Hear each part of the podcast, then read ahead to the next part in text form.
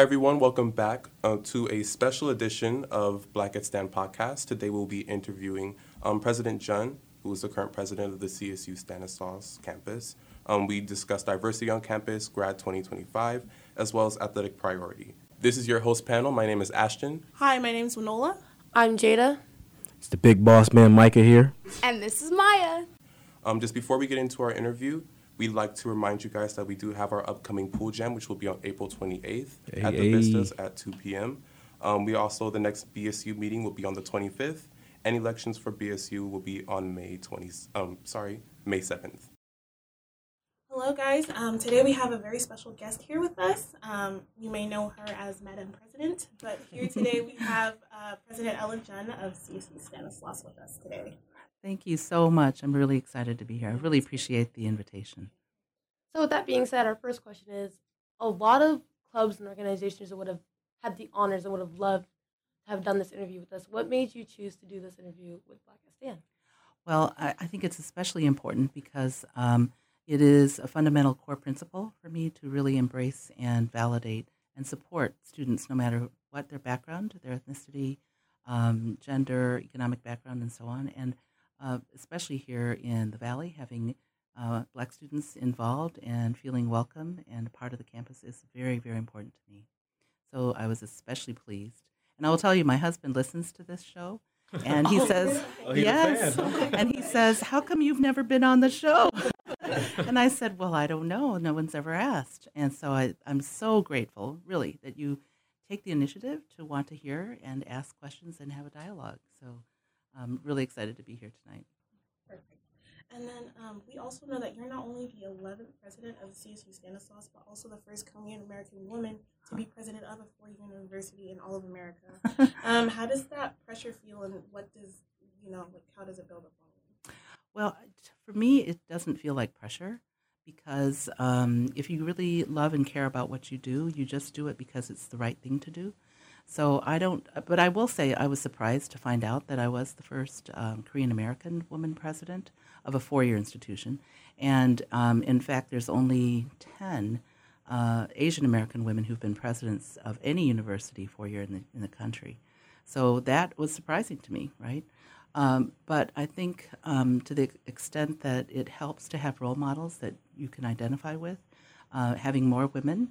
That- That's the exciting thing is in the CSU now has 23 campuses and uh, let's see, I think it's 13 now are women presidents. So 52%, it's the highest in the country in terms of the number, um, number of women presidents. So I think it, it's great to have role models and mentors, women and women of color especially. So when you said, you said earlier that you were surprised to find out that you were the um, first Korean American president, um, how did you find out? Well, I actually, at the time of my investiture or inauguration, um, I was curious to know, am I, you know, how many women presidents are there? And uh, so it turned out that the state of California's uh, library um, was willing to do the research. So they actually did the research and sent me the data. And uh, that's the where, how it came to pass that um, I found out that information. There is a, one other second Korean woman president um, at another private, and she was just, I think, um, appointed last year. So, but I came the year before, so I've got priority. yeah. Okay. Um, well, as um, since we are in the CSU system, it's interesting that we are the we were one of the few. Correct me if I'm wrong. We were one of the few um, CSUs to implement a diversity center. Oh, Yeah. well, actually, no, it's the other way around. Is it? There are more. I think um, I've been at, you know, I've been in the CSU 32 years. And so I've worked at five other CSU campuses, and all of them had some kind of diversity. Sometimes they're called multicultural centers, or sometimes there would be an African American Student Center, or a Latino one, or an Asian one. But when I came to this campus, there wasn't anything. And I thought, this is terrible. We need to put in some space where students uh, from all different backgrounds can congregate, um, have programming, meet with each other, uh, and get support. So Oh, did I word that wrong? I thought I. Yeah. Oh, I meant to say yeah. We're the we were the one, one of the last. few, Yeah. yes. Last few. Okay. Yes, that was so surprising to me. So, so that was one of my first things when I got here. Is I told our um, CFO, Chief Financial Officer, uh, vice president for business and finance, please find a room, a space somewhere where we can um, start building a center for our students. Okay. Um. So, what was that process like? Getting that done. Oh, well, it's hard because um, our campus, like many campuses, um, never have enough space for more programming, more, um, especially not just classroom space, but other programming spaces for other different kinds of programs that the uh, campuses want to put forward. So it's always a struggle because to find space means you have to take it away from someone else, right? So that makes it uh, politically more difficult. And but in this case, um, we happen to have a good solution. Even though the library is going to be remodeled in two years, it'll come down and be rebuilt. Uh, we had some space that used to be where they had stored the archives. So this is archival data, which they um, are moving more to put electronically, so that the space became available. And the thing for me that was really important, it was a big space. It had three different rooms, so that the different rooms can be used differently for different kinds of functions by all of the groups on campus, the student clubs. Yeah. So, um, like you said, you worked at five other CSU campuses, and Yes. Fullerton's the one you taught there as well. Yes. So that was like 17 years, am I correct? yes. Yeah. Wow, And you got your data right. Very um, good. Including Cal State, Dominguez Hills, and San Jose State. So, Yes.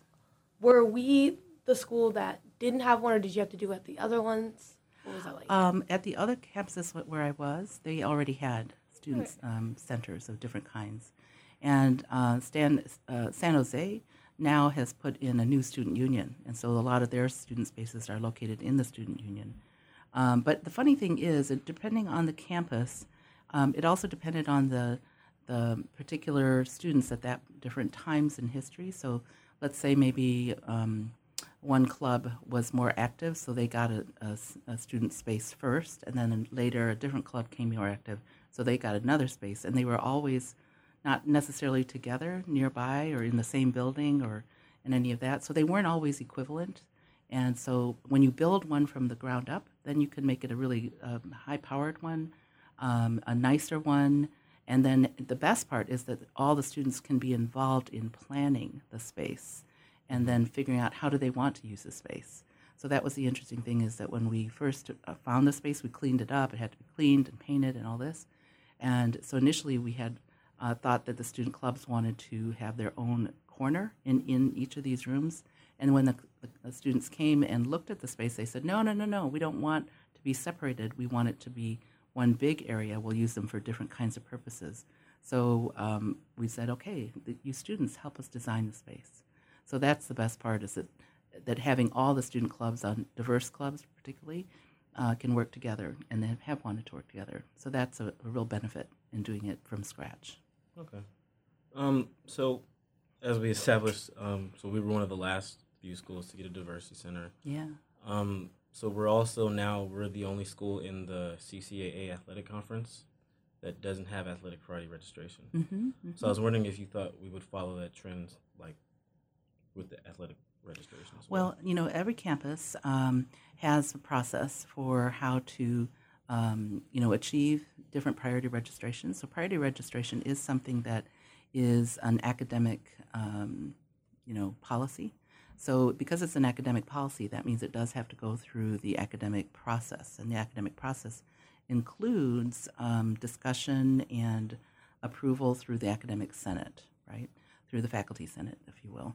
And so my understanding is that uh, before I came, there had been several attempts over quite a few years. many many protests, Many protests. Yeah. Oh my goodness. plenty of petitions. Ah, yes. So, um, so the, what I un- understand is that last year and then this year, the ASI decided to really try and make it a priority uh, to make a proposal for priority registration. And so um, I understand because I've heard from Brandon that he has uh, put together a proposal. I mean, he did ask for some assistance in terms of helping to create some nice data tables and et cetera, because you want to make your case as strong as possible because the faculty senate is the one that's going to vote on this. And so, um, you know, I, I um, understand that the proposal has been done. It's been submitted to the Senate. And then the way the process works is once a proposal comes to the Senate, they have many different committees. So there's, um, I think it's uh, the University Educational Policy Committee. So that proposal will go to that committee, and then the committee members will debate it, and then bring it to the Senate floor for discussion and, and voting. So uh, we're going to follow that process and see where it goes from there. But I, my, my understanding is that the case has been pretty strong, Yeah. strongly made, and the evidence sounds very good. So, um, you know, hopefully that'll be persuasive in helping to garner the votes necessary. Are you in favor of it? Well, it does. Uh, you know, I've looked at the the data. The data do seem very persuasive. Um, but what we want to do is first let the process go through the normal channels and uh, see what the faculty and how um, they can be, um, you know, persuaded that this is an important thing for campus to put in place. Because, as you say, we're the only campus that doesn't have that currently. So, some of you may know the black population on our campus is approximately 2%, with the majority of those being athletes. With that being said, the recruitment and retention of black students is critically important to the future of diversity on this campus. Yes. What priority will you place on this area, and how would you ensure the black ensure black student success at CSU Stanislaus? It is so important to me, and I can talk about maybe why from my childhood it's important. But um, for me, it's especially important because uh, here in the Central Valley, there's not a huge proportion, and I don't know which cities you all grew up in. Which city are you from? Uh, I'm from Temecula, it's Southern California. Temecula, yeah, where it I is? do. I would. Oh. I used to live in Orange County, so. And where are you from? Los Angeles. L.A. Yeah. Um, originally from the Bay Area, but now I live in Fresno. Oh, okay. Palmdale. Palmdale. Palmdale. Palmdale. Yeah. So see, so none of you are from the Central Valley per se, No. right? Also, okay. So that's why it was more important to me to make sure that we are attracting more students, especially African American students, and making it a welcoming, affirmative um, place where you feel like you can belong and you feel safe and that you can excel, right? So one of the things that um, I decided to do was not just to create the diversity center, but uh, hire a brand new person that didn't exist before. So there'll be a coordinator. The search is actually happening now. In fact, I think the candidates will be coming to campus for their interviews in the next couple weeks. And so you should, if you get a chance, you should go meet them and see which ones you like. Yeah. And uh, in addition, that person who's going to be hired, I've asked that they have a new responsibility, that the responsibility is to oversee brand new programming to help uh, students of color, and with a special focus at, on African American, uh, and especially African American men, because the, the number of men um, of you know color here on campus is, is much smaller than our other ethnic groups, and that is something that the entire system, the CSU system, is paying attention to. So, in fact, today, um, the entire chancellor's office has a big um, symposium on supporting um, men of color, young men of color, in the CSU. And I came from a campus at Dominguez Hills where they had a really strong program that was called MSA, Male Success Alliance, that was originally for African American students, mostly from the Compton and the Watts area. And uh, so, how do you recruit more men to come? How do you help them once they get here? And um, so, I wanted to do something similar when I was at San Jose State. Uh, launched a separate, um, you know, um, African American Student Success Program and Latino because those two groups were not performing as well, and so we wanted to create uh, more programming. And so they made some good progress, even though I've now left, um, you know, that campus. I was a provost there before. So um, it is definitely very, very strong. And here's the other thing: is that we have a branch campus in Stockton, and Stockton has a much higher percentage of African American uh, residents in that area. So we can grow with more programming and more support. Um, and of course, their mayor, I don't know if you've met him, Michael Tubbs. He is so Yeah. cool. Mhm. African American guy, you know, uh, twice uh, alumni from Stanford. A lot of energy, fantastic guy. So he's working with us, and he said that he was going to help us when we tried to launch this new program. But uh, so African American students are really important to me. And I was told at one time that this campus had a very strong BSU. And then um, I don't know how many years ago, it was quite a few. In fact, one of the students who was in BSU is now a faculty member here, uh, Dr. Kilolo Brodie. If you, Oh yeah, yeah. have you met her? Yeah. So Yes, she yes. can tell you stories because she was here in a very active BSU many years ago when she was a student here uh, as an undergrad. So it is it's critically important to me. Um, for like like you said, there used to be a very strong African American Yes. population here. Yes. Um, what do you think made that like kind of rescend and turn back to this trend of not having any? Well, many all? Mm. Well, remember, this campus had, uh, in the first time in its history, and this is 12 years ago, um, had the first African American female president, Marvalene Hughes. And she and I um, stay in contact. I've visited her a couple times, and she's retired, of course, now uh, near San Diego. And so when you have um, a clear role model, and then I think there were um, also additional, um, more, maybe there were more uh, African American um, leaders, not just student leaders, but also um, administrators that were more visible. And so students would say, oh, I can go here, I can feel safe, I can see that you know, there are administrators who look like me, who may have had experiences like me. So sometimes that can wax and wane over time. And uh, again, that's why I was so excited to see you all are doing some wonderful things. I, I mean, you're like the, the, club that went out and worked with the UPD. Mm-hmm. And um, that is something that I so admire that you take the initiative and you're strong in your leadership to, to create those relationships and make them better and stronger. So you're all so maybe we'll have a new renaissance. You guys will be the next, the next renaissance period where you know students of color, uh, especially African American students, are really going to feel welcome. And so here's another example of a great hire that I can say I helped to make as Rosalie, as our senior associate vice president for marketing, media, and communications. So, um, so we're and then I, in my office I also have um, the special um, Presidential Special Projects uh, Initiative Director, and she is. Um, um, I brought her from Dominguez Hills, and so I don't know if you've met her yet, Naisha Rhodes. Mm-hmm. Yep. So we're, um, you know, definitely trying to ramp up and make people feel welcome by having others on campus who look like them right. and have had similar experiences. So as Maya said, um, the campus population of Black students is around two percent. Right. Do you find that that number is rising or falling? Um, I think it's been relatively stable, mm-hmm. um, but my hope is that we will um, it will increase because right now we're doing more to broaden and strengthen our Stockton, um, you know, satellite campus. So the hope is that we'll get more African American students joining through there, and then again, when we this new coordinator comes on to um, after we hire them this, you know, in this spring, that that person will bring new energy to bring more students to the Turlock campus as well. So my hope is that we'll you know continue to see stronger numbers. Yeah. Okay, so so, so we kind of touched yeah. on it. Um, you've kind of touched on it yeah. previously, uh-huh. but um, we have a few Black students have noticed on our campus that the faculty, of course, don't really reflect them. Um, so you already touched kind of on the few mm-hmm. initiatives that you've made, but are you um, yeah. currently making any more to bring in yes. more Black faculty into our school? Absolutely. So um, that you know, it's a kind of a a double edged sword because what that means is we need more people to go and get their doctorate. So maybe all of you should think about getting your doctorates and coming back to be a professor, right? So, uh, so part of it's a pipeline issue, right? And because there aren't as many African American um, doctoral, you know, candidates that are out there, that when they they do go out on the job market, guess what? They get snapped up by everybody else, right. you know. So uh, they might get snapped up, you know, by another institution or campus. So we compete with other campuses. And so, uh, again, that's again something that um, we can absolutely work on. I've been working with our uh, AVP for Faculty Affairs, Jake Byers, and mm-hmm. he's another strong ally you should meet.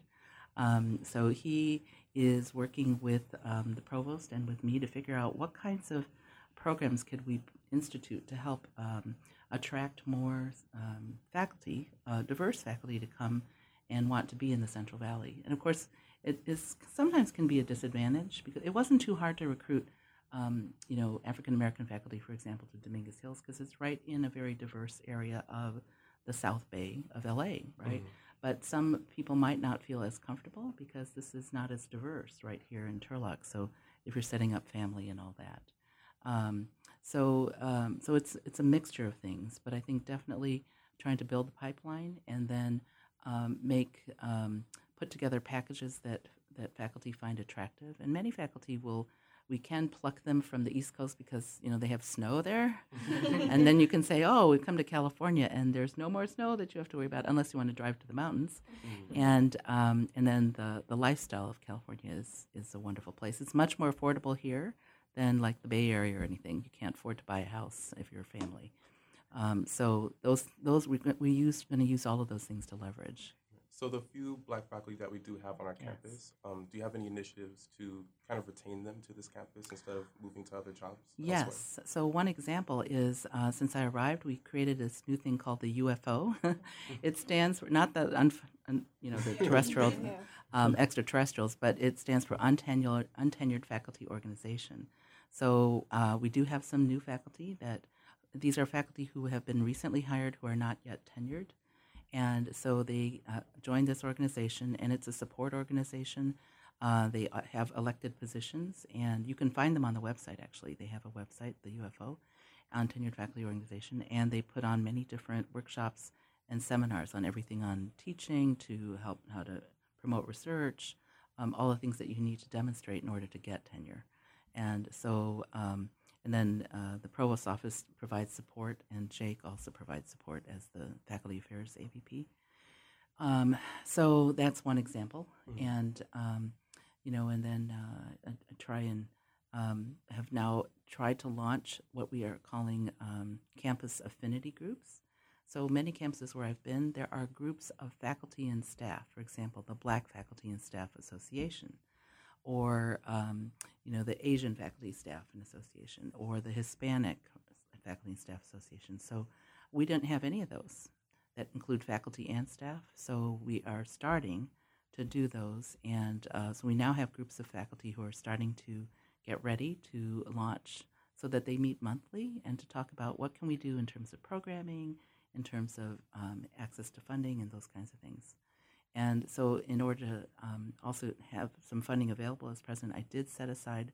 It's not a lot of money, fifty thousand a year, where um, we. I also created this new thing called the PCDI, the President's Commission for Diversity and Inclusion, and asked. This is a really big group, and Kilolo is the chair, and then there are uh, two additional co-chairs as well, Daniel and Bao, two professors as well, and then so they. I charged them to to come up with an institutional diversity plan.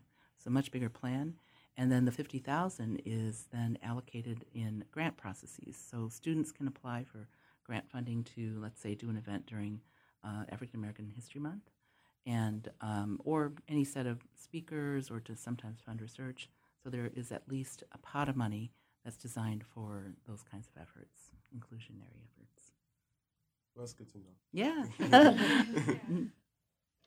Um, so throughout this interview, we kind Yes. of uh, associated you with the diversity of campus and the protection of diversity on this campus. Because you know you are um, a strong leader as for the Dreamers Act and such like Mhm. that. So how often do you attend events held by ethnic groups or organizations here on campus? You know, it's very, it's a great question. Uh, usually the events that uh, students organize, they never, I never um, am, I'm not always invited. So that's the other thing is we just have to let students know. Uh, let me know when you're having events. If I'm in town and I'm available, of course, I would love to attend. And often what happens is since clubs and activities and organizations fall under the division of what's called student affairs, there's a vice president of student affairs, Suzanne Espinoza. There's a dean of students, um, Matt, right? And so they're the ones that get the information often and find out.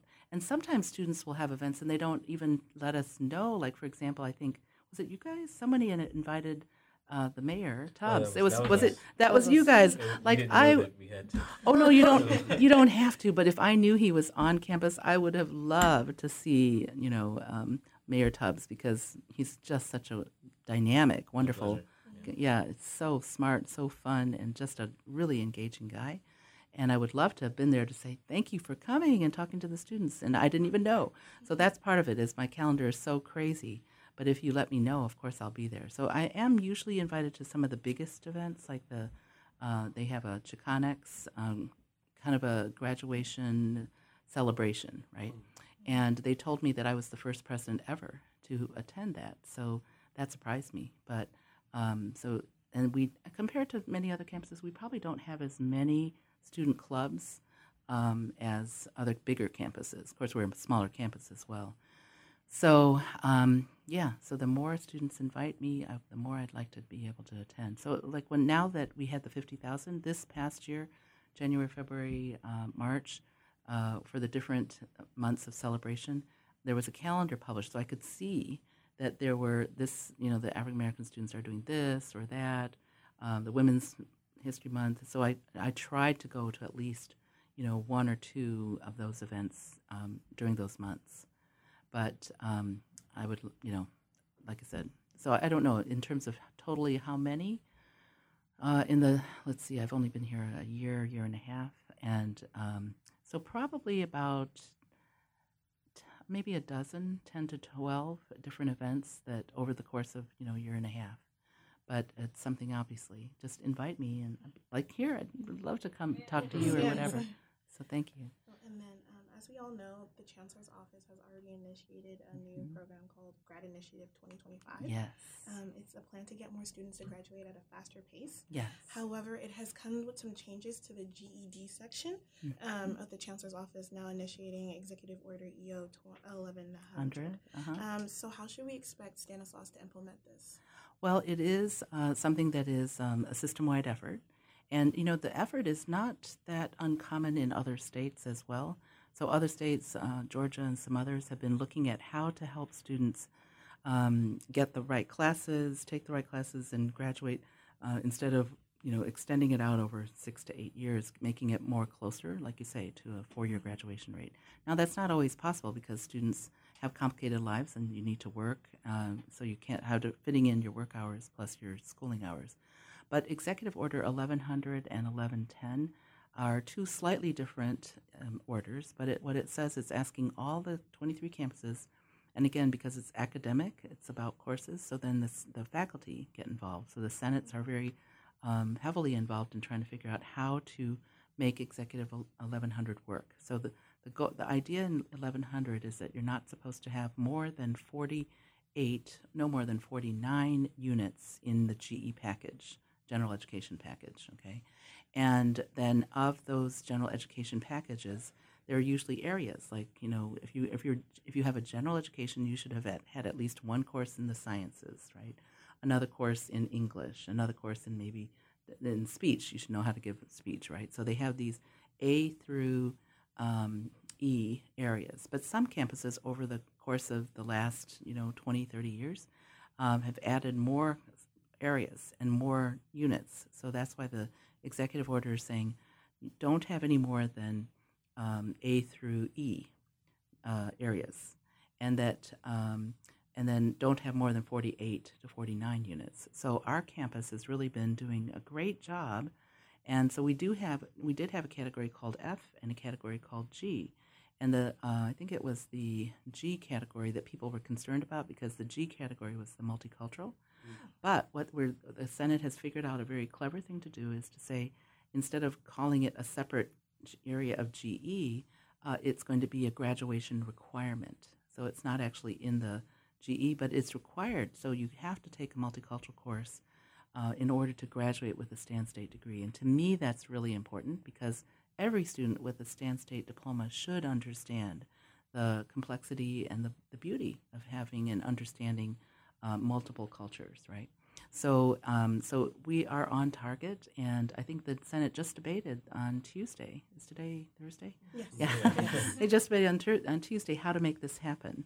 So uh, we're on track, and so uh, you know I would be upset if they would try and eliminate it, but they're not eliminating it. They're embedding it, integrating it into the requirements to have a Stan State diploma.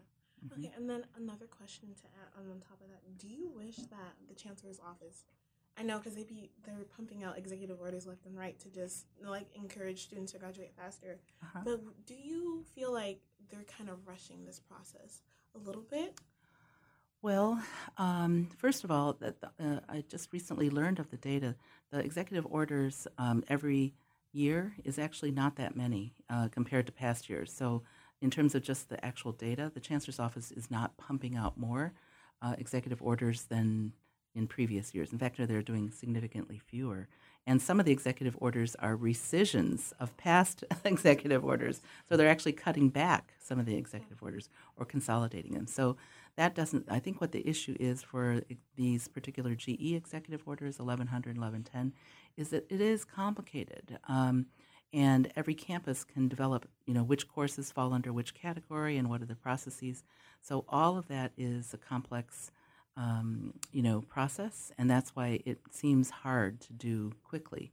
But on the other hand, if you don't set a deadline or a timeline, then ne- it might never happen because people keep dragging it out and then you don't see change. And every year we go by that students don't have a clear pathway for um, figuring out their courses, then it's it's costing you more money because you're staying longer, and um, it's not helping you graduate faster, right? So at some point you got to draw the line somewhere, and so I think that's part of the effort. And really, the the chancellor's office cares deeply. Um, our chancellor just completely loves students. That's his most favorite part when he goes to visit campuses. He loves to, to meet with students. He was here several years ago, I think, before I came, right? Um, I believe it was my freshman year. You were? Did you Yes. get to meet him? Yes, I did. Oh, he's wonderful. He's a total believer and uh, loves students from that standpoint. So he, they're really coming from a position of trying to help students. But it is really hard because it's, you know, figuring out all of these course patterns and progress and going through the Senate process, which is complicated. So, recognizing that we all have some limitations, what characteristics or qualities might hamper your effectiveness as a university president? Oh, not having enough hours in a day. no, really, it's it's a real problem because there's so many things that we can all be doing and doing together. And so, uh, as university president, a lot of my time has to be spent on the outside, right? So I spend a lot of time, and we have two campuses. We have both Turlock, where, and then we have um, Stockton, the Stockton Center. So I have to divide my time and spend some time up there. But also, many of our students, most of them, come from Modesto area, like Modesto Community College uh, MJC. And so um, a lot of my time has been building bridges and relationships. And as president, I'm also expected to raise money, right? And our campus, unfortunately, did not have a strong history of raising money in the past. And uh, so that was has been a, a strong goal. So uh, my hope is to raise $15 million in the next five years. And so uh, we've already uh, my first year already over three three million, and this year we're again probably going to be over three million again. And but the the money that I'm raising is um, very uh, what's the word targeted. So um, it's for mostly people want to donate money for scholarships. So we had a big donation that came in for uh, the nursing practitioner program. So it's for scholarships for students getting nursing practitioner degrees. So unfortunately, I can't spread it out for everybody, right? But um, but at least we are now you know six million plus uh, in the year and a half I've been here. So um, that so I think it is also harder perhaps to raise money in the Central Valley because um, we have many farmers who are wealthy, but most of their wealth is is not in cash. It's it's in their land, it's in their equipment, it's to pay all their um, you know farm people working on the farms. So um, it's not e- it's not like you can go to Silicon Valley and they can write you a check for you know the, yes right. So we have different challenges there, and um, so those are things that um, you know I try and figure out how to balance all the, all of that as well. Okay. so you're the Yeah. oldest in your family, the oldest of three girls, which can be a little bit difficult. Boy, you guys really do your research. I am so impressed. and so you have a master's in cognitive and developmental psychology. a doctor, so, master's and doctorate. yeah. Uh-huh. So being the oldest, do you Uh-huh. think that's something that made you want to teach, Hmm. or is it something else? Well, um, let's see. You know, from my culture, my parents are from South Korea, and so um, my father, when we were, he was the first in his family to go to college, and so it was really important to him to say all his children were going to go to college. So um, that was my my mother's family. Her father had been educated in college before, but uh, it was a very strong value. So strong, in fact, that I remember as a kid him saying a couple things. One is he said, uh, when you become um, when you start to raise a family, you have three important values. One is the choice to have children, and the second is to um, make sure that they're educated, and the third is to live in a democracy. And so my father was a political scientist, so that's where it was very important to him. And as a firstborn, um, some of the research does show that firstborns tend to be a little bit more overachievers because parents are the firstborn. They put a lot of pressure on the firstborn. so I don't know if you guys, any of you are firstborn, so you can identify. Yes, yes. And um, but it was also interesting because in the Korean culture and in, the time that my father was growing up, um, you know, uh, the the child who is most valued is a boy, not a girl. And what did my father have? He had three girls. So he became what I call an accidental feminist because he said, You can do anything a boy can do and better. So that meant that all three of us were very high strung achievers because he put such pressure on uh, the fact that we were, were, you know, not boys. And just as an example, in um, the, the time at which my father lived, that if you had married, they had kept um, a tree, you know, the family tree, and they draw it out in these really big books over hundreds of years. And if you had a married couple, the only children they showed, and when a couple married, was if they had a son. So my father was listed as having no children until his brother in Korea donated his son to be listed as my father's child, because otherwise it would look like he was childless. Isn't that crazy? So that's that practice stopped. Of course, now it's you know many years later, but um, in part it stopped because my uh, grandfather, the, my, my surviving grandfather, said he wrote me a letter when I was at you know in graduate school. I went to Princeton, and I couldn't read it because it's all in Korean, and so I had to have my mother translate it. And it said, "Because you are getting a PhD from Princeton, even though you're a girl, we're going to put you in the book." And and partly because no other boy got into Princeton and got a PhD, so you deserve to be in the book. So um, I know, isn't that crazy? But times change, and uh, so that was, um, you know, so those all of those things probably had a, a, an impact on, you know, why we were all such strong achievers. So um, my two other sisters also have, um, you know, a doctoral degree or all but dissertation degrees as well. So my other sister's a um, professor of, of government in USC, and uh, my other sister also uh, had her graduate degree in economics. So, Do you, do you have any questions for us as the students? yes, I want you to continue being strong. What years are you? What are I'm a you? freshman. Ah, yes, you can be here for four more years, right? That's good because we need strong leaders like yourselves to get more activists, students to join and do the kinds of things that you're doing. What year are you? I'm actually graduating. Oh, and then, but you're going to go to graduate school? Uh, law school. Law hopefully. school. Yeah. Bravo, bravo, outstanding. And how about you, I'm a junior. junior? I'm also junior. Junior? I'm a freshman. Oh, yay! I like the freshman, Ben, but you, you are because we want you to Whoa. stay. No, because we want you to stay and continue to be strong leaders. Continue to be, you know, create really strong um, student organizations. Oh, and what is what year are you? I'm a junior. It's You're a junior too. Go juniors. And then, so here's the other thing: is um, we're going to try and create this, um, you know, student of, of color success program. So if you would be willing, especially as African American men, to um, be involved in developing the program or in helping mentoring other young men, um, I, it would just mean such a world of gratitude for me because uh, when you know all students when they get here, not to feel like they're alone, right? And so, how did you all find each other? Well, the, how we came together as a podcast or just in general? Oh, in general. So I met all of them through BSU, through Black Student Union. Okay. Yeah. Okay. And did you have like black student unions in your high school? So that's, or how did you? Yeah, we had one in high school, but Uh-huh. our meeting time was during lunchtime, and we I only see. had 30 minutes. So it's kind of hard to get your food, then get to the area, and have a, enough time to discuss what you're doing. Because at that point, you have 20 minutes, you have people walking in and out constantly, And then you have and to go it just class. wasn't. Yeah, Mhm, then it just wasn't effective. I see.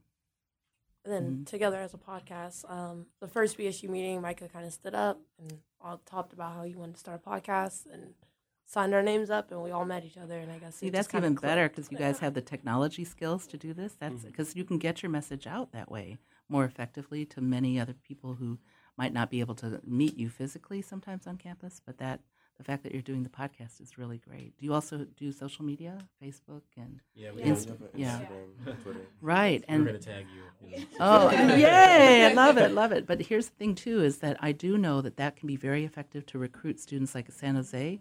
When the African American students they had some issues, you know, several years back. But when the students said, "Hey, it's safe to come here. It's great. Look at the kinds of things that we're doing," then more students felt like, "Okay, I can go to San Jose, um, um, yeah, San Jose, and do well because there's a community of other students there that are ready to welcome them." So the fact that you have the technology skills on top of you know the leadership is fantastic. So keep it up. That's what I'm saying. Yes, ma'am. Thank you, thank you. hmm Well, let me know if any of you. Well, I will say one other question, and that is if you're interested in someday becoming a professor and getting your doctorate, you need to come and see me because there's lots of things I can do to help prepare you to be successful, to get into graduate programs. And you don't necessarily have to have a lot of money to get a PhD. So I went and didn't pay a penny because if you do the right things and you get the right um, uh, experiences, then the, the graduate schools are interested in uh, having you join them, right? So, um, especially you know some of these um, other institutions, there there's snow there, but you know they're, they're, they're good programs.